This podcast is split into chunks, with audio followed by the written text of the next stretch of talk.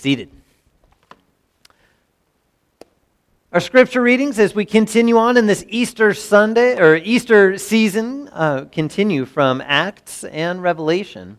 So, our first reading in the book of Acts in the 11th chapter. Now, the apostles and the brothers who were throughout Judea heard that the Gentiles also had received the word of God. So, when Peter went up to Jerusalem, the circumcision party criticized him, saying, you went to uncircumcised men and ate with them? But Peter began and explained it to them in order. I was in the city of Joppa praying, and in a trance I saw a vision, something like a great sheet descending, being let down from heaven by its four corners. And it came down to me. Looking at it closely, I observed animals and beasts of prey and reptiles and birds of the air, and I heard a voice saying to me, Rise, Peter, kill and eat. But I said, By no means, Lord. For nothing common or unclean has ever entered my mouth. This is the word of the Lord. Our second reading from the Revelation to John in the 21st chapter. Then I saw a new heaven and a new earth, for the first heaven and the first earth had passed away, and the sea was no more. And I saw the holy city, New Jerusalem, coming down out of heaven from God, prepared as a bride adorned for her husband. And I heard a loud voice from the throne saying, Behold, the dwelling place of God is with man. He will dwell with them, and they will be his people. And God himself will be with them as their God. He will wipe away every tear from their eyes, and death shall be no more. Neither shall there be mourning, nor crying, nor pain any more, for the former things have passed away. And he who is seated on the throne said, Behold, I am making all things new. Also, he said, Write this down, for these words are trustworthy and true. And he said to me, It is done. I am the Alpha and the Omega, the beginning and the end. To the thirsty I will give from the spring of water of life without payment. The one who conquers will have this heritage, and I will be his God, and he will be my son. This is the word of the Lord. I invite you to rise in honor of the gospel. our gospel reading this day from John's gospel in the 13th chapter. When he had gone out, Jesus said, Now is the Son of Man glorified, and God is glorified in him. If God is glorified in him, God will also glorify him in himself, and glorify him at once. Little children, yet a little while I am with you. You will seek me, and just as I said to the Jews, so now I also say to you, Where I am going, you cannot come. A new commandment I give to you, that you love one another. Just as I have loved you, you also are to love one another. By this, all people will know that you are my disciples, if you have love for one another. This is the gospel of our Lord. You may be seated. Would you please join your hearts together with mine as we pray? Dear Heavenly Father, we thank you for this day where you have gathered us together around your word in a place where you promise to be by your word and your gifts. Be with us now by your Holy Spirit. Remove distractions from our hearts and minds and lead us ever to Jesus. In his name we pray. Amen. Well, grace, mercy, and peace to you from God our Father and from our Lord and Savior Jesus Christ. You look different. You do. I don't normally see either of you wearing those white robes, and don't worry, I'm not going to focus on you the entire time right now, but you look different. The white robes, obviously, are one. Huh. Do you know, you all look a little different too. But you always have, uh, at least to eyes outside the church, you all look a little different. Walking down the street, you don't look all that different. I mean, it's pretty hard to say how you would look different than anybody else in God's creation by any means. Yet, sometimes, I'm sure you too have heard this as well, the way you've used your words looks different. The way you might use a word of care, or a word of love, or a word of empathy in a world that doesn't always hear those same words. Sometimes you look absolutely the same. Me too. Our words may not always be empathetic or loving or caring. In fact, a lot of times our words can be pretty judging or empty or hurtful. And all of those words are words that are things that mm, would not so much help those who are around us by any means. In fact, those are words when people start to hear us use those words and they say, wait a minute, you go to church, you're a Christian so far, as you've said, and yet you sound and look exactly like everybody else that's out there. How does that add up? How does that work? When your words are just as judgmental, just as hurtful, just as broken, and just as hurtful. We can kind of wrap our heads around that a little bit because we have some categories to work with that are different in uh, the church setting as opposed to outside the church setting. We talk about sin and we talk about forgiveness. And then we can go into a long explanation about how, yes, we are in the church, but we are also sinful, yet it doesn't necessarily take away the hurt. There's times that those words just need to be repented of and and when we use words that are hurtful or actions that are hurtful and things that break others down, we need to own up to that too and just say, You're absolutely right. You're right, I am a Christian. But I am a broken Christian as well. And I'm not a perfect Christian by any means, nor am I perfect, nor is anybody really. And so you're right, there's times at which the world and the church look exactly the same. Yet, yet there's other times that you look different. There's other times you look different because God continues to work in your life, continues to work through your hands and through your words and through your heart to take care of that world that sees words and actions come from you that they really don't see anywhere else in life. And if they do, it's probably got a slightly different motivation. See, because the world out there actually shows a lot of love. It's a little bit of a different love. But it is a love. It's a love that m- may lean more towards acceptance than love. See, because it's a, a love that wants to make people feel happy. It's a love that wants to make sure people feel comfortable. Now, a Christian love is not necessarily going to work that way. Nowhere in Scripture does God say, I have called you my child so the rest of your life will be happy. Not by any means. Nor comfortable really. I mean, he looked at the disciples and pretty much told each one of them how they were going to die as martyrs. That's not happy nor comfortable. So, this love out in the world on the surface can look very emotional and wonderful, and that it's just all encompassing and caring, but really it's a desire for somebody to just simply accept us and simply be in a place where there's no contention or anything. So, when we walk into that kind of love, you look different. You look different because you are going to carry a word that sounds different than the world's love. You're going to show a love that is different than the world's love. And the way that love looks different is because you can actually speak words that are true, like saying, I'm a broken, repentant sinner. I don't do things perfectly. Yet, I know that God loves me. These are things that don't seem to make sense. Because when you do things as an enemy towards something else, there's not supposed to be love between those two things. But God's Word and Paul and Romans, as well as other places, says, while we were yet enemies of God, Christ died for us. While we were yet enemies of God.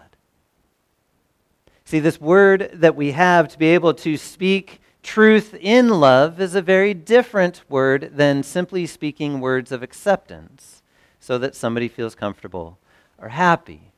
And so, in your life as a Christian, you are going to look different because there is sin that creeps up within our lives absolutely every single day. Unintentionally, it is there and it happens and never has a good outcome. Yet in that sin, we can remember something that God calls us. He calls us his child, calls us his own. He says, You're mine. That doesn't make sense to us either because sin before a holy God shouldn't be in the same place. And that's absolutely right. We have no ability of our own to be able to make ourselves right to be in the presence of God. You all know that when you walk in here. You walk in, and I say, In the name of the Father, Son, the Holy Spirit, immediately we start confessing our sins because we realize that God Himself has promised to be in this place by His spoken word, by His written word, in the sacraments. And He says, I'm here for you. And it scares us a little bit because we know we look different than that God. Yet in that very moment, you also hear some other words. You hear that though you come in with sins, that they are forgiven on account of Jesus alone, on account of the Son of God alone, on account of His word and His promise given to you, that you no longer look like you did when you walked in. So there's a lot of times that you might look different in some places. Yet to God, you've never looked different at all from the day of your baptism. Not one bit. See, in that day, His word washed over you, and all of Christ's righteousness was wrapped around you, and you were dressed spiritually looking exactly like Gavin and Lily right now, in white. Wrapped up in white robes of Christ in a way where before God you are sinless. Not because of who you are specifically, but almost in spite of who you are, and because of Christ. And for your sake, He has wrapped His righteousness around you as you were raised out of the waters of baptism and then called a child of God, wrapped in His promises, in Christ's righteousness, forgiven of your sins and lifted up to be able to be in His presence.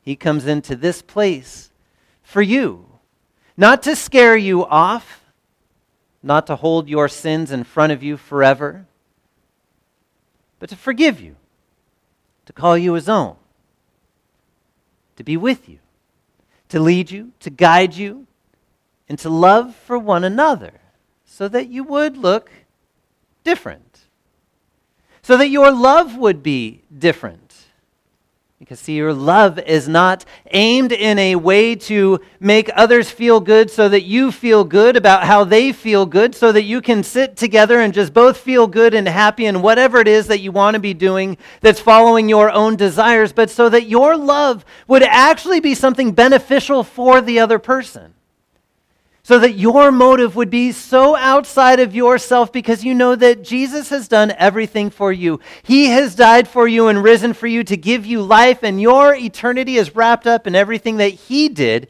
in His life, life, love, one of those two words, in His love for you, so that your love for others would look so radically different than anything else out in the world. People would say, wait a minute, why do you look so different? Why is your love so different? How can you care for somebody without thinking of yourself? See, this love that God leads us to is an amazing love. All throughout history, it's been noticed as well. There is a, a Roman historian that before he was Christian, his name was Marsilius Felix, if I remember it right, in about 250, 300 AD or so. And he was kind of a professional people watcher of the day, a sociologist of the day, if you will. And he would look around at the different cultures and look at the history that was going on. And he noted about Christians, about how they love people even who aren't Christian. How they love those outside of their cultural boundaries, as they love those who need to hear of a different word that they have never heard anywhere else, as they would run into places of sickness without care for themselves, without worry about themselves, but simply because somebody else needed care and they were being abandoned during certain plagues that hit the Roman times, the doctors, family members, everybody would flee the town and leave those who were sick just to die. But see, it was the Christians in the area that would run in and they'd say, Look, I'm here. I'm here to bring what you need. Is it olive oil? Is it wine? Is it medicine? Is it rest? Is it a word? Is it a promise? What is it? I am here for you. I'm here to take care of you. They looked so different and how they took care of people that were not of their own. And so then the question started to raise from everybody who was being cared for. They'd say, Well, why is this? They'd say, Oh, look, I believe in this God, this creator of everything. And by his Son, who is from eternity and he's been there ever since the beginning and the creation of all of that, he actually came into the flesh so that we would know of God's love for us and what it looked like in real life, tangibly and in a real way, as the creation would react before its creator and healings would happen and all kinds of wonderful things would happen. And a word that was spoken that was like none other a word of forgiveness, a word of love from the creator of the universe. See, that's the God that we believe in. This word that became flesh, that rose up so we would see God's love for us in action, and that that love looked like such a sacrificial love as opposed to a transactional type of love. This sacrificial love that cared not for itself, but solely for the other person. This love that died for us, this love that rose for us, this love that then is spoken into our sinful lives to say, You're forgiven and I love you in a way that is different than every other love. That's God's love for you. And Jesus looked at his disciples and said, All right, a new way for you to look at life. Love one another.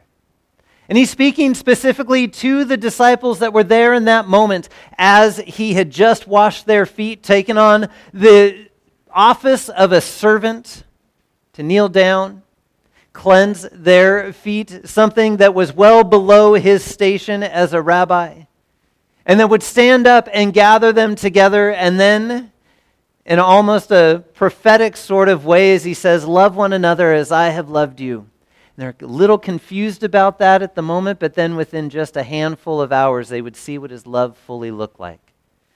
As he would hang upon the cross, as he would say, It is finished it is, he would say, Father, forgive them, for they know not what they do. And then that beautiful Easter morning, when they would all be huddled together in fear of the Jews and in fear of the judgment of the world and in fear of the judgment of everything that was going on. And then he would show up in their presence to speak words of peace and forgiveness and then send them out, loved and forgiven by him, into a world that needs to hear of that love. The world around you is not a dark, scary place. It's a beautiful creation. It's a beautiful world that is hurting, that needs to hear of a love like no other. So you go out into that world. Know that before God, you look absolutely no different than you ever have. But you get to speak a word that will make you look different. And that's okay. Because that world needs to hear of God's love. And you get to love that world just as Christ has loved you. Amen. Would you pray with me? Dear Heavenly Father, we thank you. We thank you for the love that you have shown us that is different than every other kind of love. We thank you that as Jesus walked around, that he showed us what that love looked like. Not just to be an example so that we would know how to do it, but that it was done for us.